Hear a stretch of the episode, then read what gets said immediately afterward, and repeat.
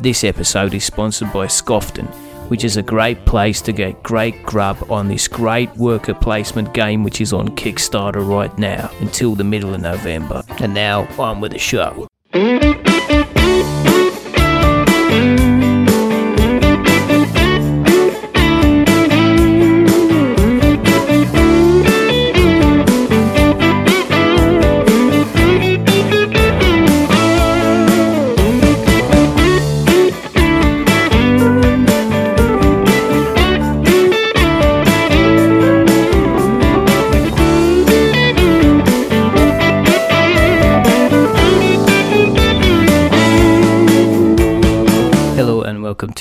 Episode of We're Not Wizards. My name's Richard.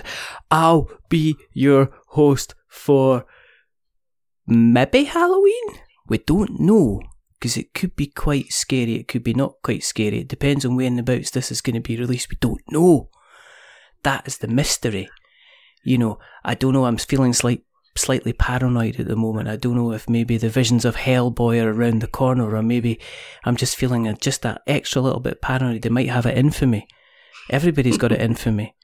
They've even got a league of infamy. So I thought, if I'm going to have a league of infamy, I don't want to feel a bit needy. I don't want to be going around complaining, meowing like a cat. So I thought I'd kind of combine it all together. So joining me from Needy Cat Games to talk about the League of Infamy, I've got Sophie Williams. Hello. Hello. That was Are you all that was glorious. Yeah. yes, I'm very good. How are you? Um, I'm going to need to take a take a rest after that horrific intro, but you know you can't have everything. Um, as I said, uh, probably people will be confused and going, "There were so many different words going on." As Richard, what are you actually talking about? Um, you have got a Kickstarter in conjunction with um, the fabulous people at Mantic Games called the League of Infamy. Um, you yourself, uh, you've been involved in various different board games, including the the Hellboy board game.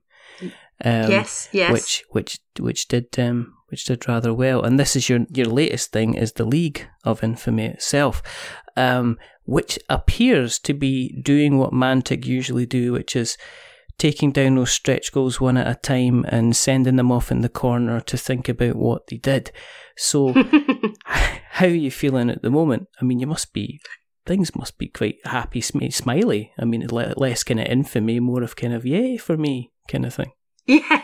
Yay for me. Um exactly. Well, uh, yay for us. I mean, we are really really pleased with the League of Infamy. Um we describe it as a cooperatish game. Uh it's and it's very fun Yeah. and very silly. Um so it's uh a game where you play the villains assaulting the good guys in, in their keep. So the the the, the core game is uh, elves hurled up in a keep with a dragon sanctuary, a drakon sanctuary, and uh, you, you Hmm. want a bit of the those dragons. So you're going in, and it's just been such a joy to write.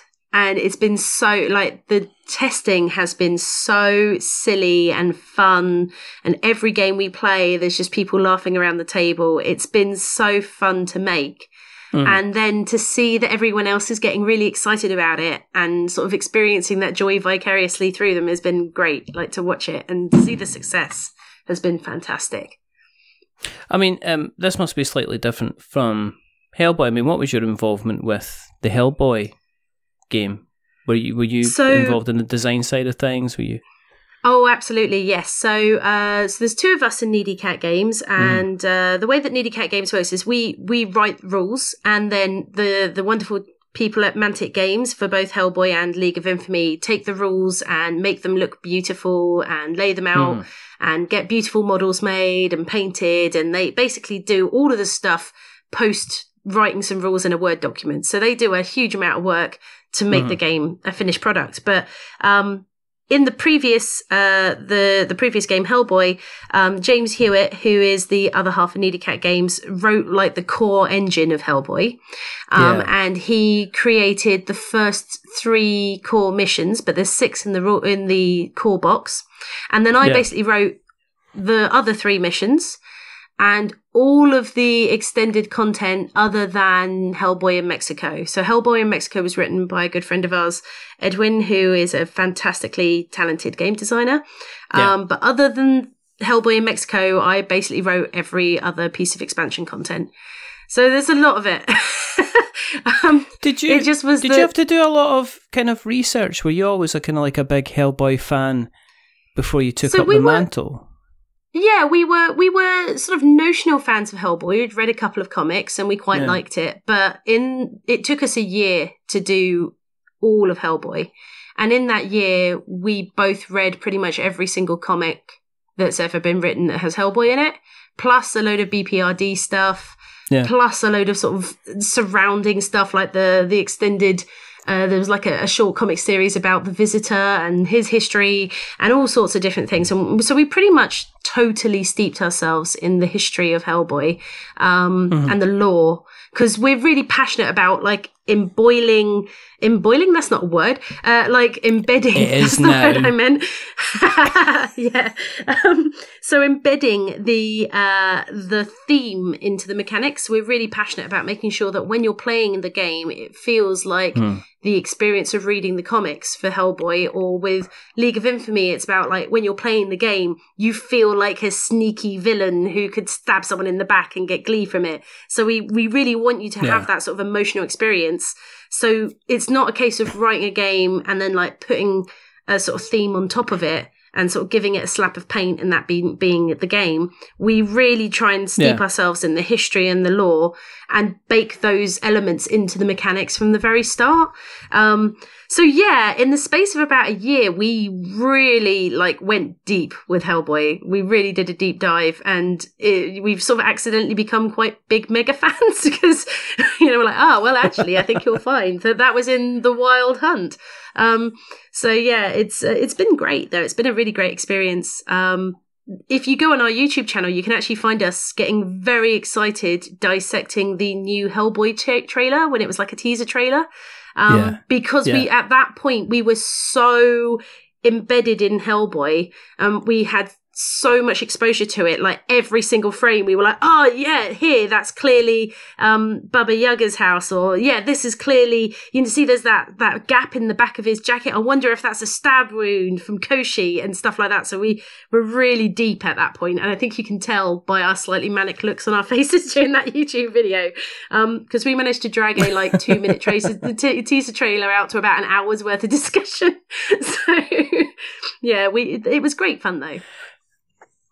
Yeah, I think with things like this is when you do, because it was obviously the comic book adaptation, it wasn't the film. So I reckon Mm. the, co- I mean, I was guessing a lot of the backers that came in would have been pretty big Hellboy fans, pretty big Mantic fans, and you would have got people that would Mm. have come in and been quite critical. And I know there's Hellboy fans out there that kind of took a while to even warm to the Guillermo del Toro kind of version. Yes. You know, they they loved Ron Perlman from the beginning, but they weren't sure of what what happened with some of the some of the characters. Even though to kind of like the average Joe like me, it would kind of look well. That was a pretty sterling kind of effort and a pretty good kind of adapt kind of adaptation. Mhm. Did you um when you were kind of developing Hellboy, did you feel constrained to kind of make sure that you were matching people's expectations that you weren't having kind of like you weren't going to go, well, let's allow him to do this and people were going to go that's that's never ever going to happen kind of thing. Were you kind of making sure you kind of you know, if people like fan service, you need to make sure that they're serviced well, if you know what I mean. Mm, yeah, I can see. I, I never felt like that at the time. I think because Hmm. rather than it feeling like fan service, it felt more like inspiration. That sounds really cheesy. Um, um, we felt inspired by a lot of the things that Hellboy did, and we were like, "Oh, that thing was awesome. Yeah. How could we replicate that?" Rather than it Hmm. being like, "Oh, we better put that thing in because otherwise the fans will be really, you know, annoyed by that." Yeah. Um, yeah. Also, we were huge fans and we became bigger and bigger fans through the project. So we were really passionate about trying to embody what we thought Hellboy was. Obviously, everybody's experience and interpretation of the comics is different. Um, I know that some people expressed um, sort of, uh, you know, slight disappointment about the fact that the when you play through the case files, they're not exact replication uh, replicants of the um, of the comics. They're not identical blow by blow playthroughs. Um, but that's because we did have constraints, but they were much more on like, how do you make a board game fun if there's four people playing it?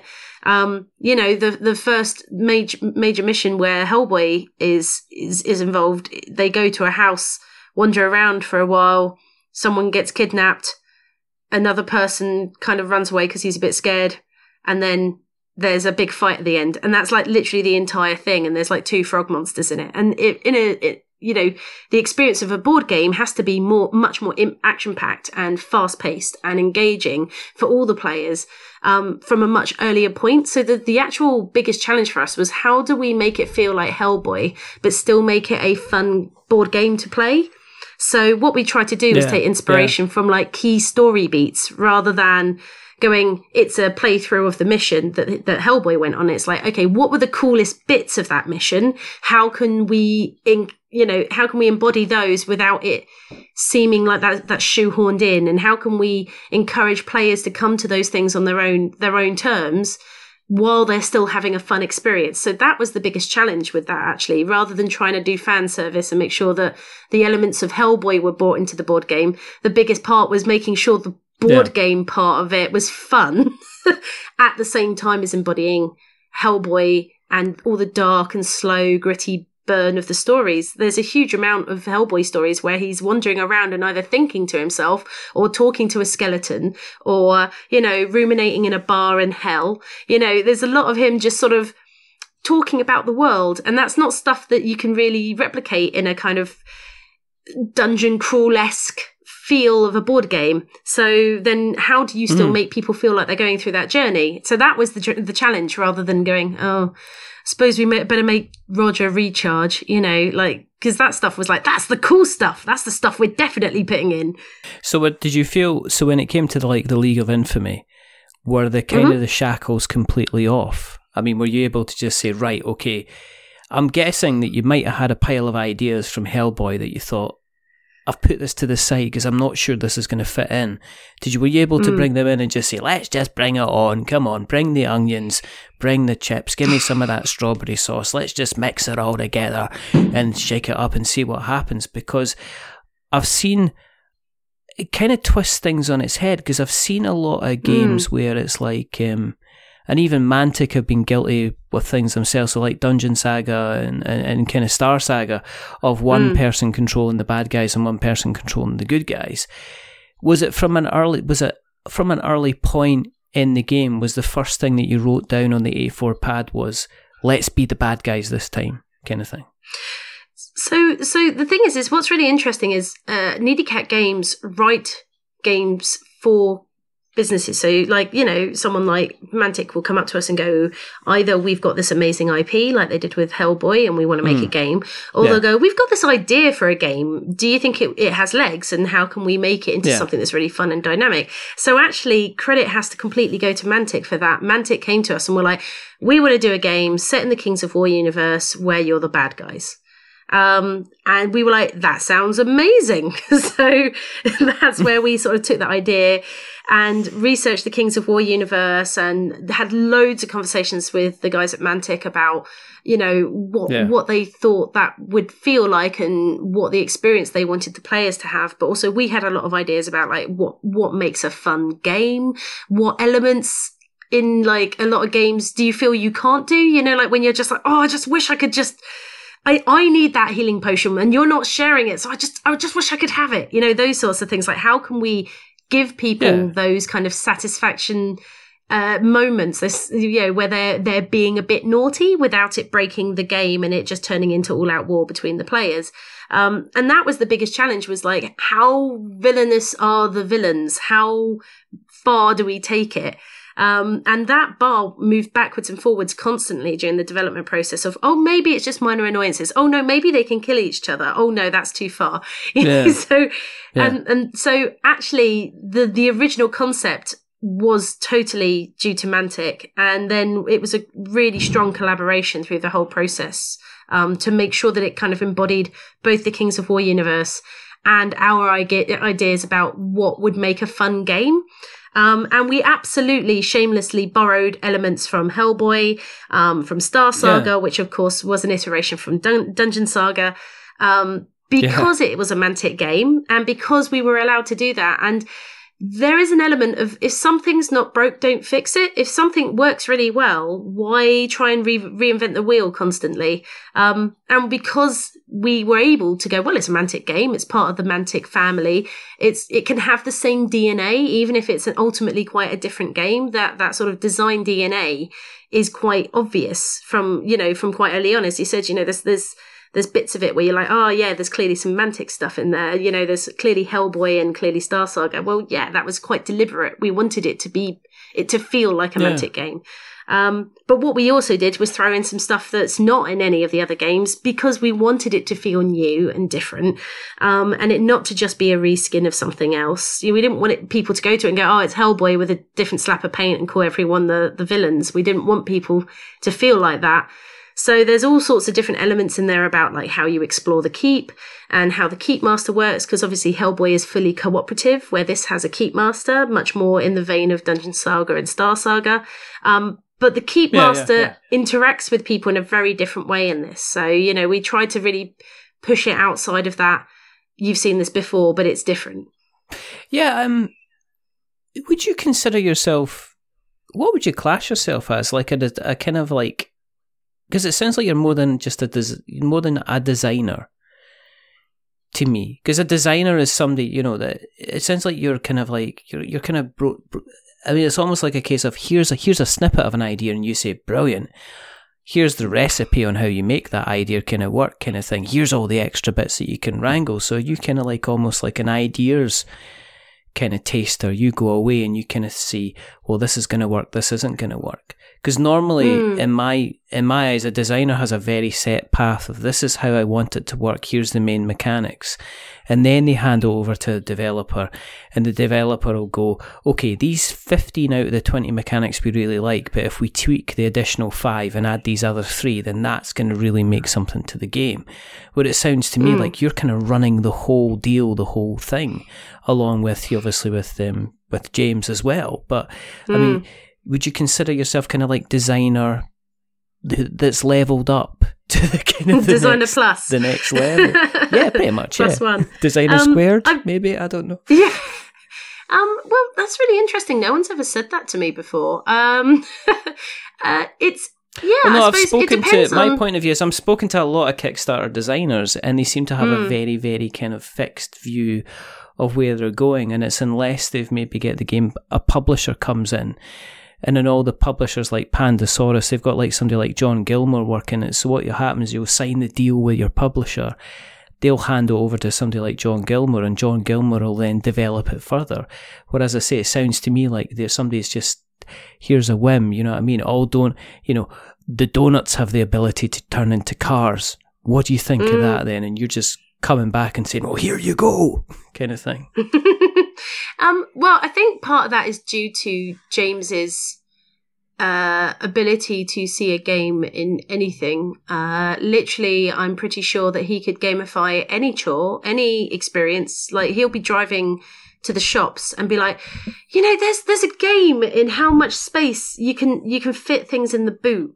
And if you if you had it as a resource management game where everyone's going to fit different, and you'd be like, oh my goodness, like we're literally going to the shops right now. What's going on? He he sees the whole world in game mechanics. So I think he has a, a talent for that, um, and being able to sort of iterate very very quickly.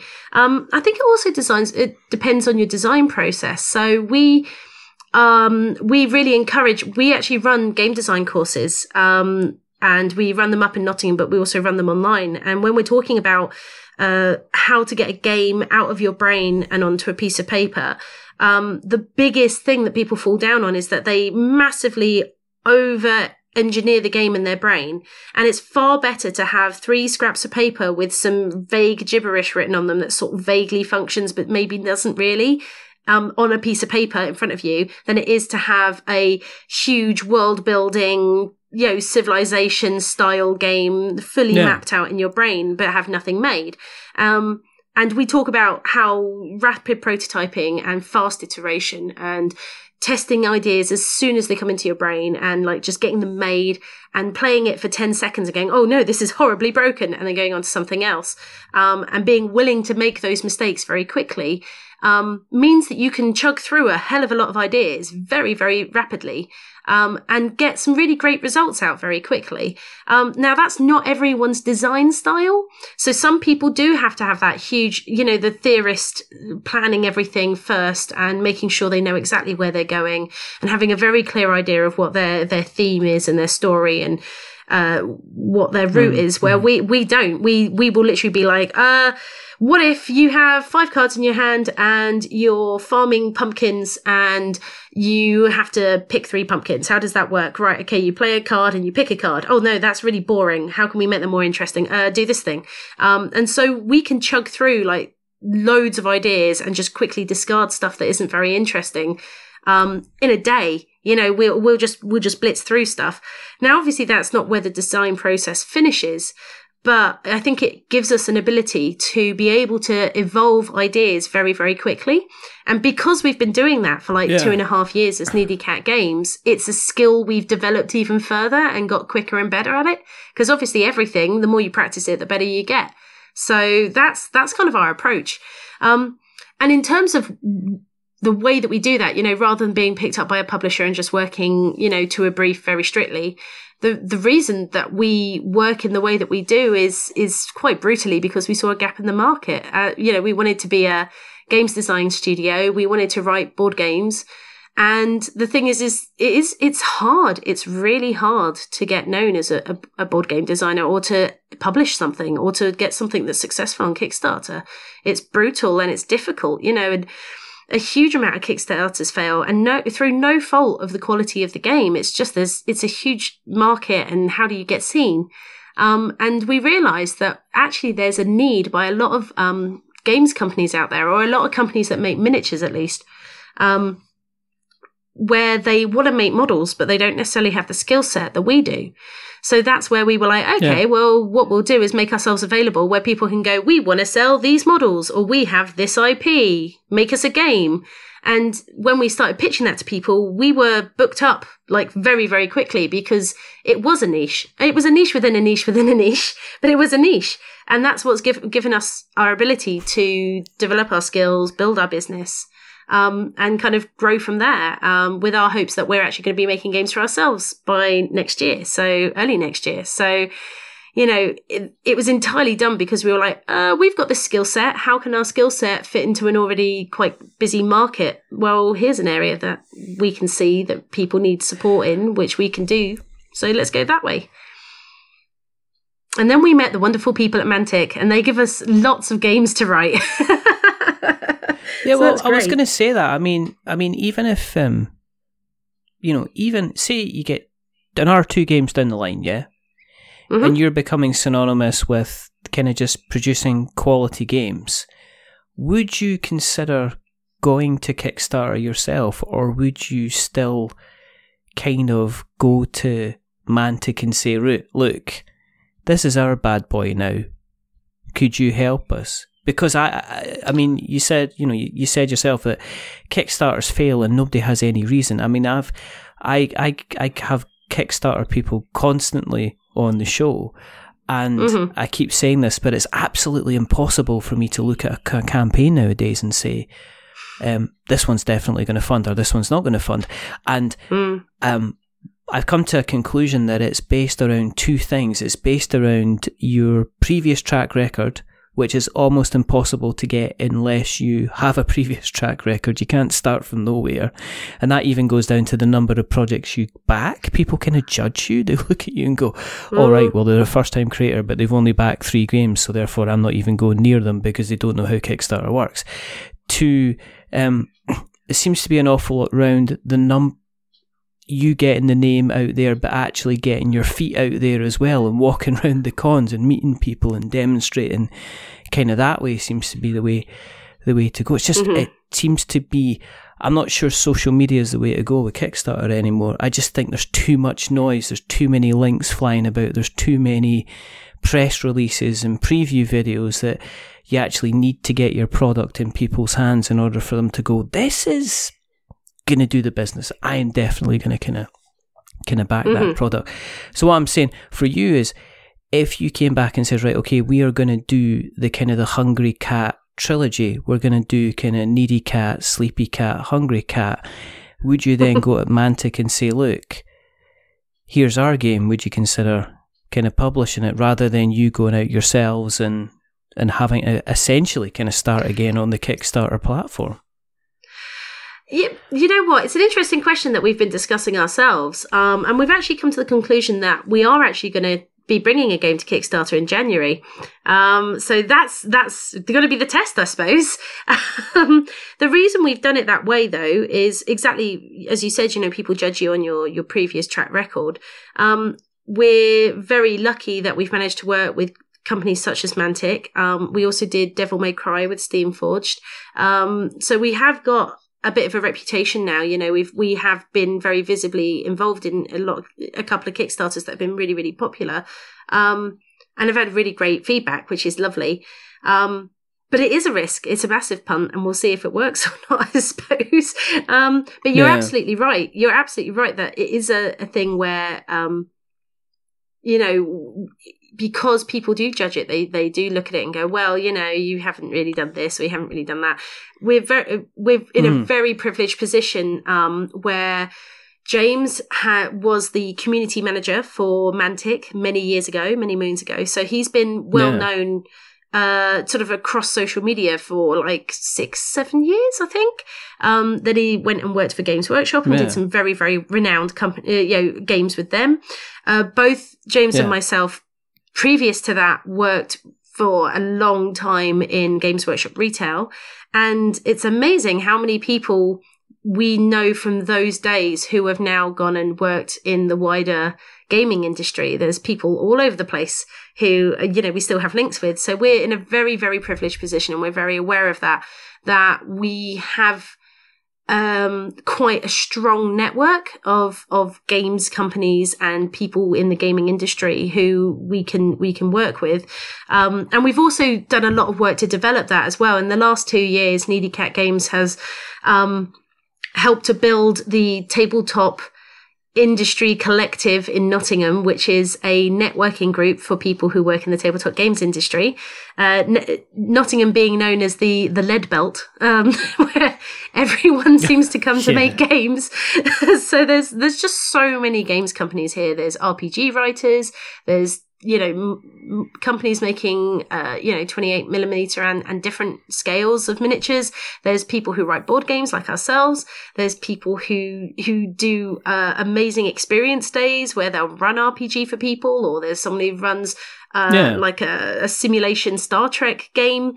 You know, there's all sorts of stuff going on in, in the Nottingham area, and we're and again, we're just very lucky to be in the middle of it. So we started a networking um, group uh, because we kept be- bumping into people at like Salute or Essen and going, "Hey, you know, we should catch up someday." And you know, they they live ten minutes down the road from me, and I see them once a year at Essen. You know, you're just like, "What's going on?"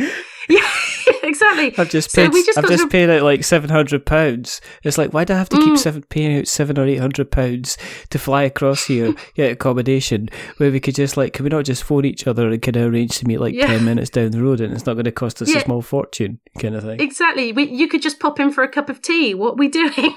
So um, that's the reason we started it. And we were absolutely stunned with the volume of people that are here and actively making games. You know, we thought, oh, we'd have like 20 or 30 people.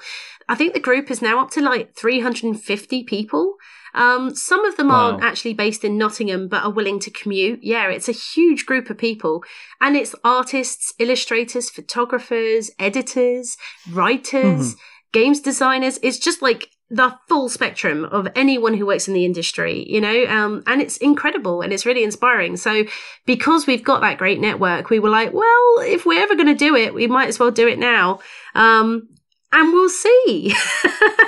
if that doesn't work out, then we may take a different tack because our long term goal has always been we want to make games. We we've got hundreds of game ideas.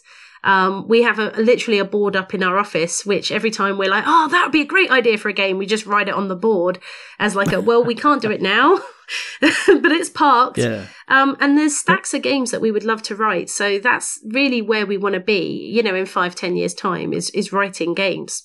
Is there um is there IPs you would like to kind of get your hands on? I know and you mentioned Steamforge. Mhm. And obviously Steamforge, the first big thing that they had, one of the biggest funding Kickstarters with this like the Dark Souls um kind of IP. Is there anything like that that you just says, oh just you know, if you put that on a plate for me, I would carve you something wonderful, basically. Is there any IPs along those lines? Oh yeah, so many. Um, I've got so many ideas for so many different games. Um, and I think James was really keen on doing a Soul Calibur game. Um, I don't know if there's one out there or not, but he had this great idea for one. I know that'd be really cool, wouldn't it?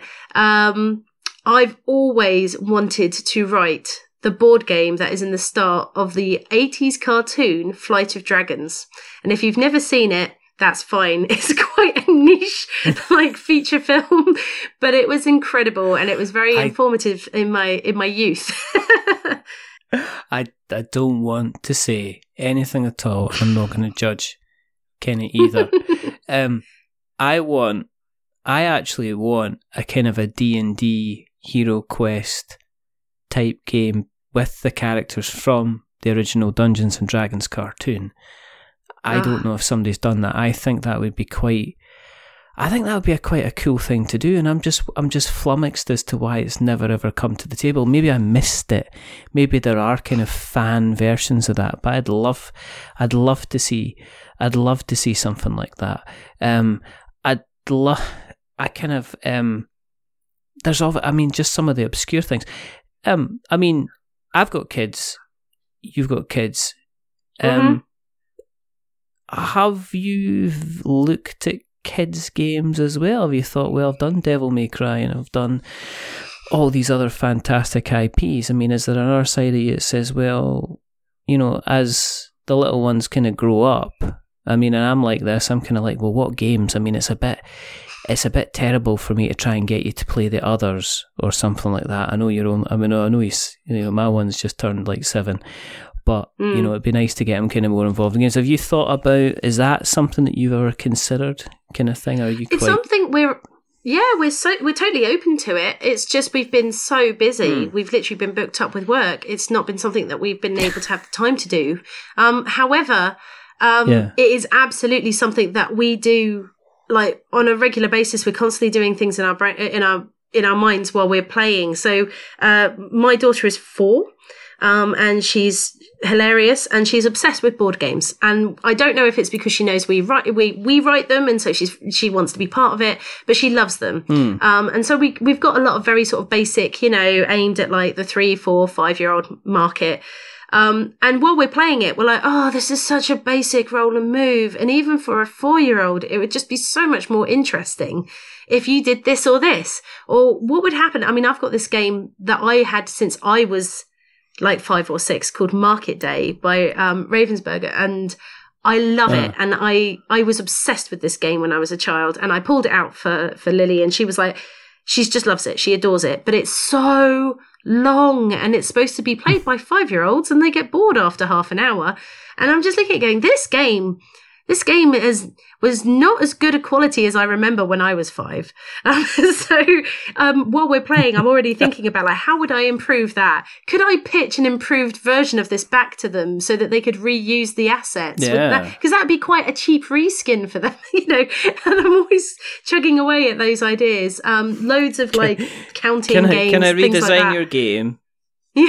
Can I redesign your game and can you give me some money for redesigning your Yeah. game? That would be very. Well, they've just put Jaws out, haven't they? I mean, Ravensburger have just Mm. put kind of Jaws out, and I've sent them kind of direct messages on Twitter going dun dun dun dun dun dun dun, dun, dun and they just blocked me. I just think you know some people just you, ah, it, it, it, it happens. You know, it, it just happened. it was one of these things. Um, in terms of um, kind of, I guess, kind of in the for people who are starting out just now, for people mm-hmm. who have got the kind of the white pads in front of them. Because we do, as I say, we, we, we kind of we have a lot of people who design games, kind of like Kickstarter wise. Obviously, I have, I'm you know, you know, delighted to get people like Emma Larkins and John Gilmore and um, mm-hmm. even that Stephen Buonocore boy. He came on the show once. But would you have any kind of tips for people who are sitting there thinking, I I'm not sure I could do this kind of thing, or, or would you would you say give any kind of tips to maybe people kind of starting out, looking at kind of development um, squared or plus, as you would call it? Yeah. So, um, I uh, first thing, everyone can write games. Uh, it, it's just a skill, like anything else. You can learn to play the ha- violin. You can learn to write a game. It's exactly the same situation, except for the fact that writing games, I think, is probably easier than mm. learning to play the violin. Um, my mantra, and it's the thing I say whenever I'm asked this, is play more games, write more games, repeat. And if you just play loads and loads of games and give writing a game a go, yeah and you get five minutes into it and think this is a disaster, go and play a few more games, try writing another game. Mm-hmm. And then you might get in 10 minutes and go, oh no, no, this is awful. We'll play some more games, get some more inspiration, and write some more games. And it, it's literally a case of practice. And the more you overcome that barrier of physically writing your stuff out and making a few cards out of bits of paper, literally scraps of paper, and giving it a go, that, that kind of first oh, this is going to be terrible, but I've just got to get through it. And then you change one thing and then you play it again for 30 seconds and go, oh no, I'll change this one thing. Um, and it doesn't have to be complete. It doesn't need yeah. the start. You don't need the end. You don't need to have a goal. You don't need to have a theme if that's not the way that you like to do things. But just have something. And then the more you iterate it, the more games you play and the more you write, the better it gets. And that is, that is the absolute underpinning of how we write games. So play more games, write more games, repeat. I know it sounds really basic, but it is like the There's absolute foundation. There's a lot of maths things going on in this conversation. There's a lot of maths going on in this conversation. You know, really? pluses and squares and stuff like that. I don't know. Are you able to kind of switch off from analysing games when you're playing them? Are you able to clear everything to the side and kind of just enjoy a game for enjoyment's sake? Or do you still find yourself occasionally going, right, I need to wind down because we've been spending the day designing, and you end up bringing a game to the table and you're like, oh, if only they did three resources instead of two, that would make such a difference. This is frustrating. Burn it, yeah. kind of thing. um, yeah, I think it's a little bit of both for me. Um, I personally if i'm if i'm burnt out if i'm like really worn out because game design isn't a thing like some people th- feel that you have to wait for inspiration or you have to you know you have to be inspired and it's it, that doesn't happen like when you're writing games 9 to 5 5 days a week you have to make yourself do it it's just a job and obviously it's yeah. a great job and and i'm very privileged to do it and i'm very thankful for it but it's still a job and it's still hard work. So if I'm feeling run down, the last thing I want to do is look at another t- damn game because I'm I, what what I do when I'm struggling with my inspiration or I'm forcing myself to to push myself through and, and write the content I need to will be playing more games and hmm. that does become a job then um you know during the day um but if I'm in the mood for playing a game, then I find it quite easy to sh- switch off because if I play a game when I'm fatigued and I'm sort of stressed out, I'm already in that place where I'm ripping apart mechanics and analyzing rules and reading a rule book and going, "Oh, yeah. this is horribly laid out." Um, but if I if I'm like, no, I really really want to play, you know, Stuffed Fables or Azul or whatever it is, then I'm kind of in the mindset that I want to enjoy the game, and so therefore I find it a lot easier to yeah to to sort of detach myself.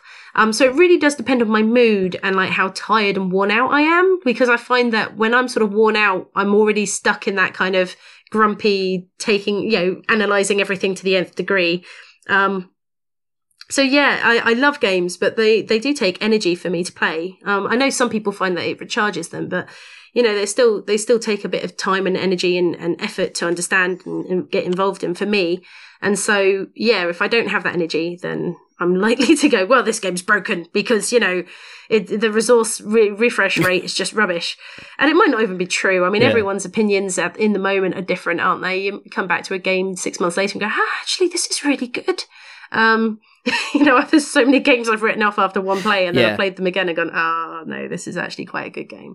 Usually because I've misunderstood things anyway. So Well, they need kind of like time to breathe. They're kind of like a Mm. little bit like a like a like anything like a wine or a cheese or something like that. I feel some games because there's because there's so many of them Mhm. and because people rush because in a lot of places people rush through to kind of get their opinions out there.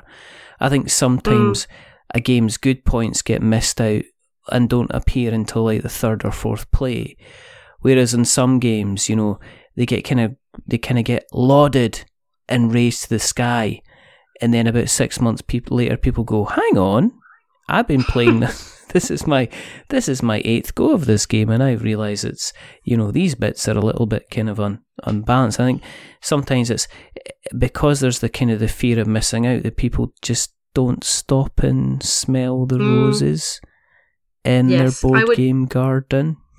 You know? I love I love it. I love the uh, the the visualization of that. I think it. I think you're right, and I think this this sort of as an addendum to that, I think people don't give a game enough time. So when what I mean by that is playing past the first mission.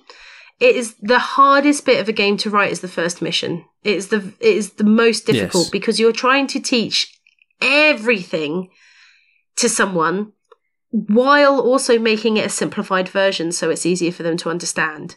So you're cramming in every single mechanic, or at least like 70 to 80% of the, the content into that first game, which is probably shorter and has less detail and is has to be uh, fun and engaging because you've got to hook people in um, and has got to have like high points and low points, and it's it's got to have drama in it. All of that to to kind of get people excited about the game, so that they buy it, and also so that they are likely to keep playing it. But if your experience of the first mission is a bit like, oh, that was a bit complicated, or oh, that was a bit jumbled, it's probably because they were just trying to cram everything into one thing. And actually, quite often, once you've played the second mission and then the third, you realize, oh, actually, there's a lot of subtlety here. Oh, there's there's stuff you don't even need to really worry about in terms of complexity. You can just ignore that stuff. Um, or this stuff, you know, my my personal enjoyment doesn't come out of conquering worlds. Mine's much more in the technology tree, so I'm not going to stress about memorizing all of those rules. Um, and yeah, as you said, then you get the chance for a game to breathe. But a lot of people will play the first mission and often play the first mission multiple times with different people because you put that game on your shelf, right? You play it once and you're like, oh, I'm not sure. And then like six months goes by and then you can't remember how to play. So then you pull it off the shelf with a different group and then you play the first mission again. and then it goes back on your shelf and you repeat that ad nauseum, really. Um, you know, and so it's it, it, you you only ever get that snapshot of that quick, fast paced, crammed version of the of the game. And actually, usually I find that second missions, second scenarios, third scenarios, you know, they that's where you really find out whether a game is good or not. In in my personal experience, anyway. So what you're saying, so what you're saying here is that um, when people get the League of Infamy through their door, they should just completely ignore the first mission because it won't serve any purpose and go straight to the second because that's where all the good time, fun times are. No, Well, um, well, the thing is, is to be fair, you could. Um, the the first Hmm. mission we designed to be shorter, so and it explain like it doesn't. It takes a little bit of the decision making responsibility for someone who doesn't know how to play the game out of their hands and sort of says have these bits of gear or like the the keep master's already set up all the scenarios so you don't need to like as the keep master you don't need to worry about what does it mean to Im, you know improve the strength of a door or what does it mean to barricade or what does it mean to put defenders on the board? Is that more or less effective? Because you don't know those things yet because you haven't played the game yet. So it gives it take makes those decisions for you. But if you're happy to make those decisions for yourself then you could absolutely play the second mission or the third mission. Um, it simply doesn't bother to sugarcoat the complexity um, and some people don't need that. I mean, it is designed as a continuous campaign, and there is a storyline that Yeah. runs through it. But if you're just playing a one-off mission, yeah, go go for it. Grab a grab a grab mission five off the shelf and play it. It might be a little bit like, oh gosh, there's a lot of choices to make because in the the early versions, yeah, in the earlier scenarios, we kind of don't want to bombard you with all those choices when you you don't know the context of those decisions yet. But you know, Yeah. the, if the only way to learn is to try, isn't it? So dive in. you know, um, I think sometimes we're too worried about letting people like trying to make it all things to all people and I, I, I and i don't mean like specifically league of infamy but i, I see it a lot in a, especially in a lot of kickstarters but also in a lot of like when people are buying games they'll go oh yes this cooperative game mm, but i like hidden movement well great there's some really amazing hidden, hidden movement Yeah. you know games over Yeah. here and they go mm, yeah but those aren't fully cooperative and you're like okay i see what you're saying but there's, those are difficult to get in one game and you might find a really great game that does it but you know and it and then for them to go yes but i also want single player and i also want it to be great two player and it's like s- some games are just great in of themselves and so trust the player to pick the game that suits them and trust that they they want to learn the rules um and if someone wants something to be a bit of everything it's likely going to be not very much of anything so, you know, I, I'm really passionate about making sure that games suit the sort of player who wants to play them. If that makes any sense. No, I mean it is. No, it's a double-edged sword because I see all the time the Mm. pressure on a Kickstarter campaign for, and somebody says, "Okay, here's our two to four player game," and it's got standees. And the first Mm. question you go, "Well, you're better with miniatures," and the second Mm. question is usually, "Is there going to be a solo mode?" And Mm. the third question is, is there going to be a, f- a fifth and sixth player kind of expansion as well? And I think Mm. sometimes what happens is people designers, developers end up pressurized into providing that because Mm. everybody else seems to provide that as standard. I mean, solo modes seem to be almost like a, a kind of a given nowadays, and I see people trying to work on their solo modes when it's like it's not going to work. Just play two player kind of thing, but play it by Mm. yourself, and you'll still get the kind of the balance. So I kind of see the pressure the absolute Mm. pressure with that that a lot of people like you say are trying to be kind of everyone to to kind of every everything for people who you know are aware of mantic's quality and obviously its history but Hmm. they're saying well sell me the reason to give the league of infamy a shot and a back what would you say to those people Uh, well, it depends what they. It, it's almost like saying, "Sell me, you know, this car." It's like, well, what do you need? What do you want? Because this might not be, you know, it it might be perfect for you. It might not be. I don't know what you want. But for me, if you're the sort of person who likes playing with, you know, two to th- three other, maybe four other pl- uh, friends, um, trying to, yeah, one plus four is five. See, I can do maths.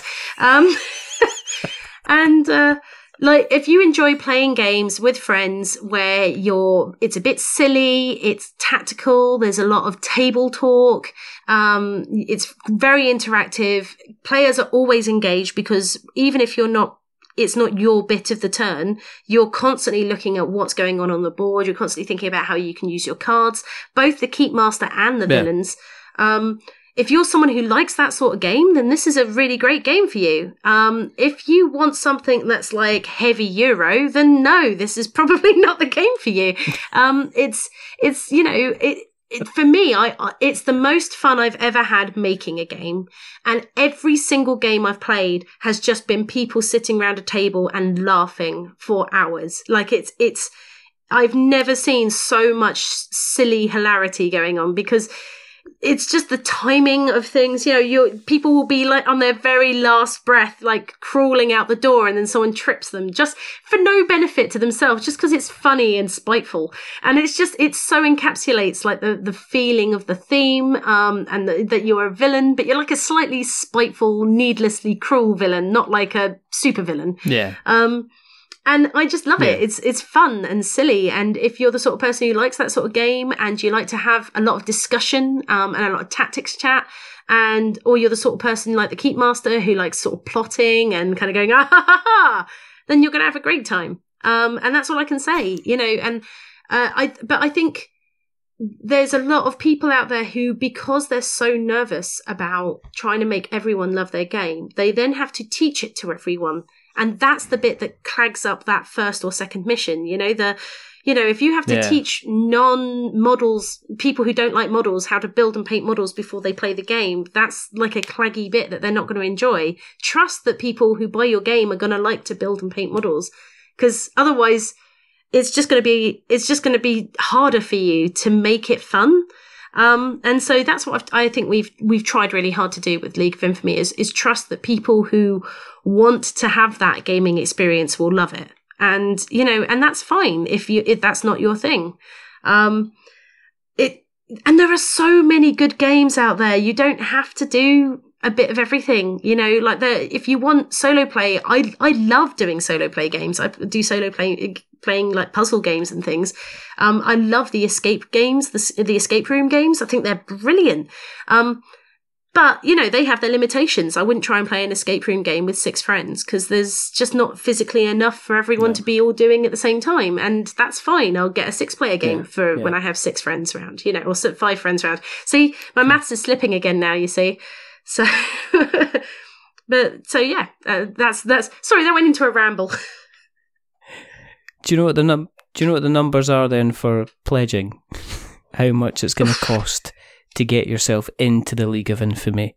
Because I have Uh, it here that it is oh, it is seventy thank Brit- British pounds, lovely um, and that is the main the main uh, the main pledge.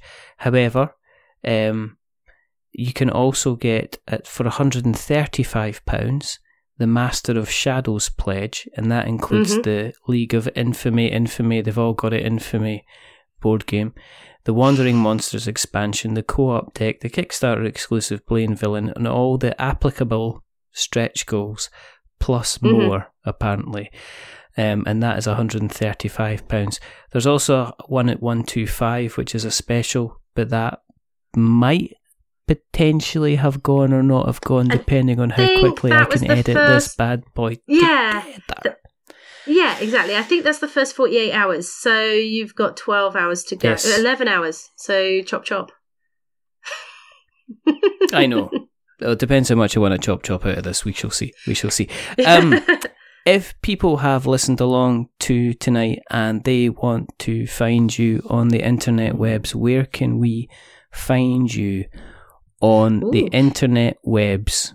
we have all the social medias. Uh, if you Google Needy Cat Games and any social media, we're pretty much on most. Uh, or you can go to needycatgames.com. And if you want to have a look Mhm. at the game we will be bringing to Kickstarter, it's uh, called Robot Fight Club, and it's a uh, arena battle robot fighting game. It's two player, and you play uh, some kids who've broken into a disused robot factory um, where they found old robots and repurposed them for the fun of having a robot fighting club, which is great. Um, and uh, you can actually play the game. You can download it and print and play it if you like to at needycatgames.com slash games. So you can just see There if you like it. There you go. Superb. I will make sure that I put all the links in the show notes so that we have got notes to show.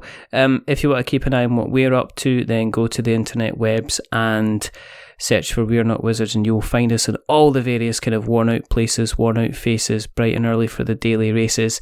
Um, I am drawing your attention to the blog this time, which is we're not wizards.blogspot.com, where we do previews, reviews, and opinion pieces. And the latest thing that we've written is about Arcane Blaster Casters, um, which is the silliest name I've ever heard. But however, um, it's uh, its battle board games are coming to Kickstarter very soon, and we had some things to say about it.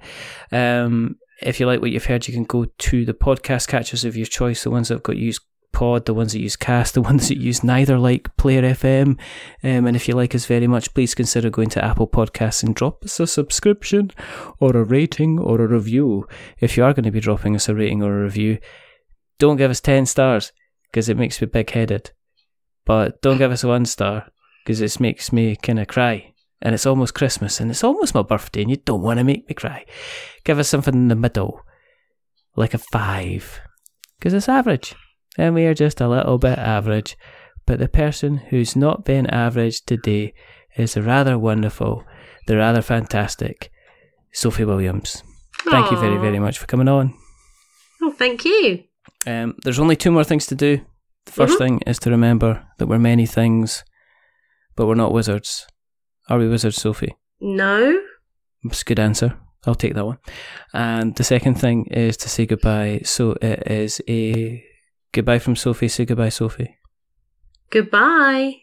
And it's a goodbye from me. Remember, stay safe, roll sixes, make something awful, and um, get yourself. Well, check out the League of Infamy because, you know, it's a twist on a normal thing. And you've got Mantic there, and Mantic know what they're doing, you know, so check it out. You might like it. But until the next time, goodbye.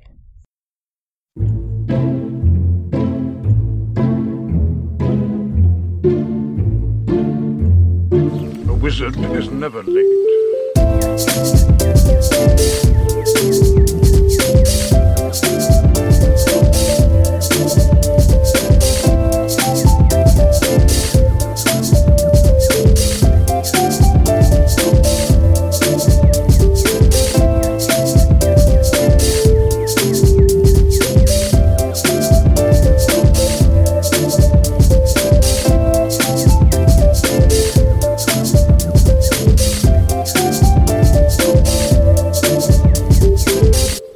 Is he early. He arrives precisely when he means to.